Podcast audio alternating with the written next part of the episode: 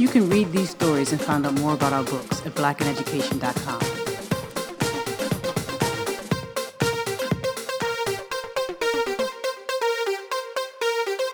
Percy Julian was born on April 11, 1899, in Montgomery, Alabama.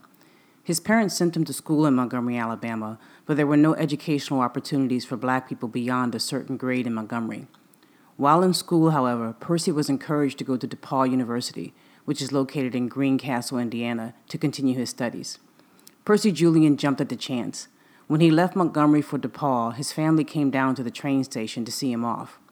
Among those standing at the train station was his, grand, was his grandfather. His grandfather had been formerly enslaved and reportedly had had two of his fingers cut off just for learning how to write. When Percy got to DePauw University, he found that the education he received in Montgomery, Alabama, did not prepare him for the university work he had to do while he was in Indiana. He then began to attend a preparatory school while he was taking his college courses and while he worked in a fraternity house to pay for his college expenses. Percy Julian simply excelled at DePauw University. He graduated at the top of his class as the valedictorian of his class in 1920 with a degree in chemistry. Even though Percy Julian excelled at DePauw University, he was denied admission into the graduate school due to his race. Julian then went on to teach chemistry at Fisk University, and he later attended Harvard University where he earned a master's degree in chemistry. From there, he went on to teach at the historically black West Virginia State College, he later went on to teach at Howard University and then was finally able to complete his doctorate at the University of Vienna in Austria in 1931. Now, he returned to the United States and to his alma mater, DePauw University, in the early 1930s. He returned to DePauw University as a research fellow and began to mentor seniors who were majoring in chemistry. There, he did some of his most important work. He and a colleague were working on a project to synthesize physostigmine from the calabar bean. In April of 1935, Percy Julian and Joseph Pikl published a study entitled Studies in the Indole Series versus the Complete Synthesis of Physostigmine. This paper explained how he and Pikl were able to synthesize physostigmine from the calabar bean. Now, this was a remarkable accomplishment because physostigmine could be used to treat the devastating disease of glaucoma. While physostigmine was known to the medical world, the synthesis of it and the process that Julian and Pikl used to isolate it was seen as a major accomplishment. In fact, the American Chemical Society in 1999 labeled this discovery as one of the seminal achievements in all of American chemistry and designated this research as a National Historic Chemical Landmark. Despite the recognition and fame that this discovery brought Julian and Pikl, Percy Julian was not given a professorship at DePauw University.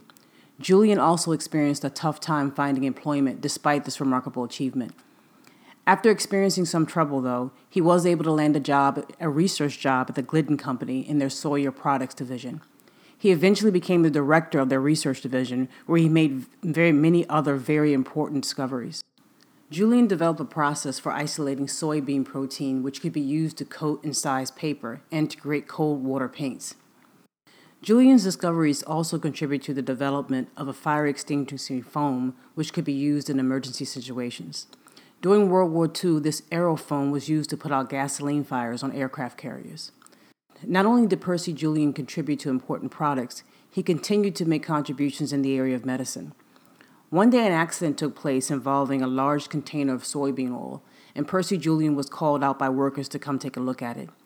He noticed a white solid and substance at the bottom of the container and recognized that the sterols from the soybeans had been isolated in the solid. Remembering his research from DePauw University, Julian began working on the sterols. He created a process that led to the widespread availability of human sex hormones. This process also led to millions of dollars a year in sales for Glidden. But Julian was not finished. Cortisone had been found to be effective in the treatment of rheumatoid arthritis, but it was costly and very expensive to make. Percy Julian decided to work on a substance called Substance S. Now, Substance S is found in the adrenal cortex along with cortisone. Substance S is very similar to cortisone with only one oxygen atom's difference. From this substance, Percy Julian was able to synthesize cortisone and hydrocortisone, developing a way to make cortisone more widely available at only a fraction of the cost.